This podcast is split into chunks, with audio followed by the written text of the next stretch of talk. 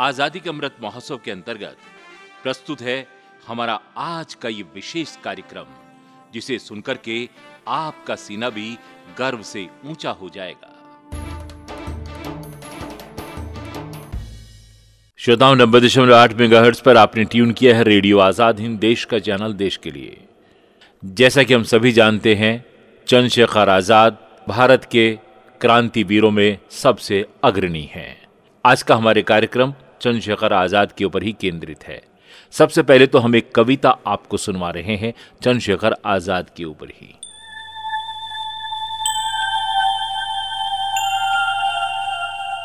चंद्रशेखर नाम, सूरज का प्रखर उत्पात हूँ मैं। फूटते ज्वालामुखी सा, क्रांति का उद्घोष हूँ मैं। कोश जख्मों का लगे इतिहास के जो वृक्ष पर चीखते प्रतिरोध का जलता हुआ आक्रोश हूँ मैं। विवश अधरों पर सुलगता गीत हूँ विद्रोह का मैं। नाश के मन पर नशे जैसा चढ़ता उन्माद हूँ मैं। मैं गुलामी का कफन, उजला सपन स्वाधीनता का। नाम से आज़ाद, हर संकल्प से फौलाद हूँ मैं। नाम से आज़ाद, हर संकल्प से फौलाद हूँ मैं। श्रोताओं, कवि श्री कृष्ण सरल ने इस कविता में जिस क्रांतिकारी का ज़िक्र किया है, वो सचमुच ही एक ज्वालामुखी था। अपनी मातृभूमि को आज़ाद कराने के लिए वो खुद आज़ाद बन गया। और वह आज़ाद ही जिया, आज़ाद ही शहीद हुआ, लेकिन कभी भी अंग्रेज़ों के हाथ में नहीं आया। वो साल था सन 1906 का और तारीख थी 23 जुलाई। पंडित सीताराम तिवारी और जगरानी देवी के घर में एक बेटे ने जन्म लिया। उसका नाम रखा था चंद्रशेखर तिवारी। बालक चंद्रशेखर का बचपन बीता था मध्य प्रदेश के झाबुआ ज़िले के भाबरा गाँव में जो आजकल चंद्रशेखर आज़ाद नगर के नाम से प्रसिद्ध है। माँ की बड़ी इच्छा थी कि बेटा बड़ा होकर के संस्कृत का विद्वान बने तो उसे भेज दिया गया वाराणसी की विद्यापीठ में। वाराणसी जाकर उसे पता चला कि किस तरह भारत माता अंग्रेज़ों की गुलामी की जंजीरों से छूटने के लिए छटपटा रही है और तभी सन 1919 में जलियावाला बाग में अंग्रेज़ों ने वो नरसंहार किया, जिसके निशान आज भी माँ भारती की छाती पर मौजूद हैं। चंद्रशेखर के सीने में आग धधक उठी उसने गांधी जी के विचारों को अपना लिया और वह गांधी के असहयोग आंदोलन में कूद पड़ा वह अंग्रेज़ों का जुल्म सितम बर्पा करना, कंधे से कंधा मिला, सभी का भिड़ जाना। वह बलिदान की होड़ दौड़ कुर्बानी की, वह आज़ादी की जंग अनोखी छिड़ जाना। वह शांति अहिंसा की भारत माता की जय, वह आग क्रांति की इनकलाब का वह नारा। लगता था जैसे ये बादल छट जाएँगे, लगता था अब हो जाएगा वारा न्यारा। आज़ाद हिमालय अडिग उच्च आदर्शों का वीरता सदा उसी आजीवित ऊंचाई थी। भारत माता के लिए काम आऊँगा मैं, यह गंगा उसने दोनों हाथों में उठाई थी, यह गंगा उसने दोनों हाथों में उठाई थी। श्रोताओं, अंग्रेज़ों के खिलाफ प्रदर्शन करते हुए किशोर चंद्रशेखर आज़ाद को एक बार पकड़ लिया गया। जज ने नाम पूछा कि तुम्हारा नाम क्या है? चंद्रशेखर आज़ाद ने जवाब दिया, आज़ाद। जज ने पूछा, पिता का नाम क्या है? उसने जवाब दिया, मेरा नाम आज़ाद है और मेरे पिता का नाम स्वतंत्रता है और जेल मेरा घर है। जज ने उसे पंद्रह कोड़े मारने की सजा सुनाई। किशोर अवस्था के चंद्रशेखर ने हँसते हँसते सजा कबूल की। उसी दिन से उनके नाम के साथ आज़ाद शब्द जुड़ गया और वो कहलाए चंद्रशेखर आज़ाद। वो तड़प बांधो ना मुझे हथियारों। पंद्रह क्या? पंद्रह सौ कौड़े तुम मुझे मारो।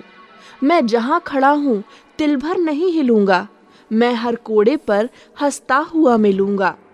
ये कह वो बालक खड़ा हो गया तनकर। जल्लाद झपट बैठा सा आक्रोश उफन कर पूरी ताकत से एक हाथ दे मारा। बालक बोला, गांधी की जय का नारा। बालक ने चाहा नहीं वार से बचना। खूनी मेहंदी की हुई देह पर रचना। उसने अपना कोई व्रण नहीं टटोला। वो गांधी की, भारत माँ की जय बोला। लोगों के दिल पर अब उसका आसन था। ये देख देख ईर्ष्यालु हुआ शासन था। ये देख देख ईर्ष्यालु हुआ शासन था। ये अंतर ही अब उसका अपना घर था। अनुदिन उसका चिंतन हो रहा प्रखर था। जनभावों पर छा गया चंद्रशेखर था। नक्षत्र नया आ गया चंद्रशेखर था। कायरता को खा गया चंद्रशेखर था। आज़ाद नाम पा गया चंद्रशेखर था। श्रोता 1922 में गांधी जी ने असहयोग आंदोलन भंग कर दिया और इसी के साथ चंद्रशेखर आज़ाद का भी मोह भंग हो गया। अहिंसा का रास्ता छोड़ वह क्रांति के रास्ते पर चल पड़े। वह राम प्रसाद बिस्मिल के क्रांतिकारी दल, हिंदुस्तान रिपब्लिकन एसोसिएशन, यानी कि एच आर ए में शामिल होकर के उनके सक्रिय सदस्य बन गए। सहला ना सका उनके घावों को गांधी, आ गई क्रांतिकारी भावों की आंधी। लपटों का सरगम छिड़ा उग्र जीवन में, वह धूम के तुसा निकला क्रांति के गगन में। आज़ाद वीरता के तरकश का क्रुद्ध तीर, निर्दिष्ट लक्ष्य का सदा अचूक निशाना था। आज़ादी के अभिषेक रक्त से होता है, यह मर्म धर्म जैसे उसने पहचाना था। यह मर्म धर्म उसने जैसे पहचाना था। आज़ाद नाम से वह सब में जाना जाता अंग्रेज़ों से तकरार वीर ने ठानी थी।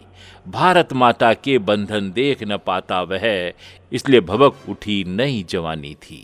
क्रांतिकारी रास्ते के प्रति उनके समर्पण, उत्साह और सक्रियता के कारण राम प्रसाद बिस्मिल ने उन्हें नाम दिया था क्विक सिल्वर क्रांति के रास्ते को गलत कहना चंद्रशेखर को बिल्कुल भी गवारा नहीं था।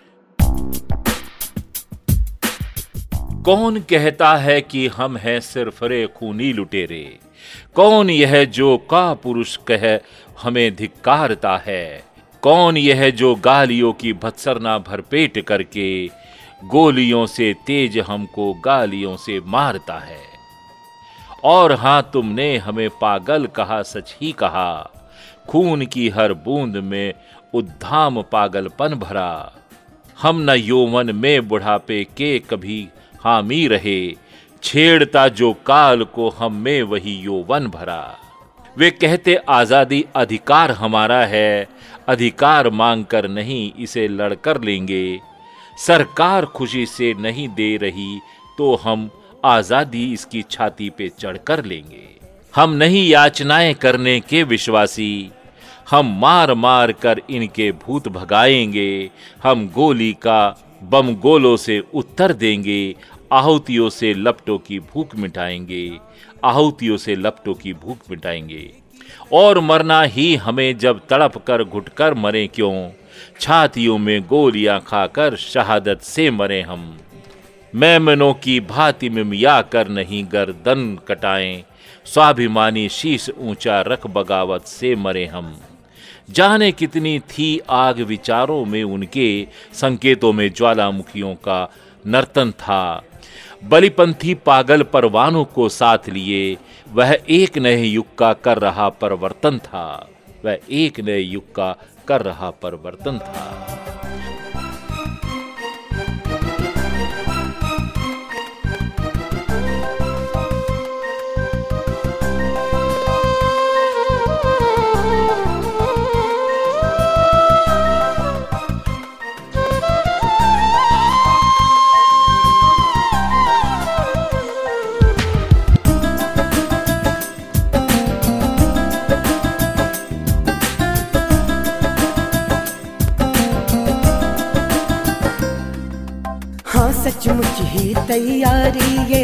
आज कुछ की बेला।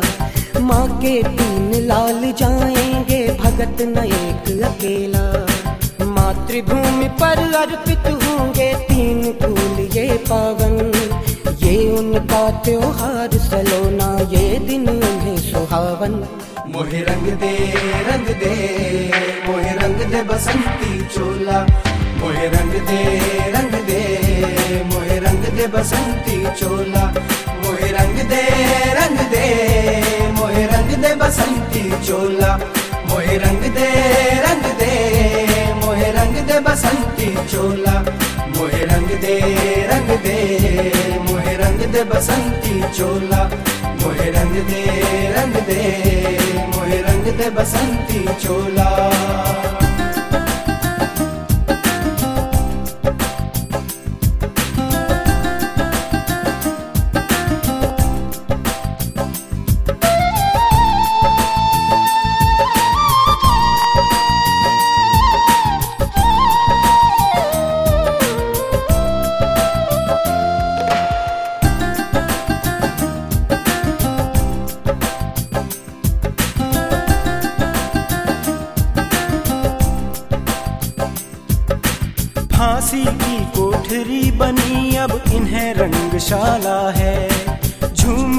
सहगान हो रहा मन क्या मत वाला है। भगत गा रहा, आज पहन हम चले बसंती चोला। जिसे पहन कर वीर शिवा ने माँ का बंधन खोला।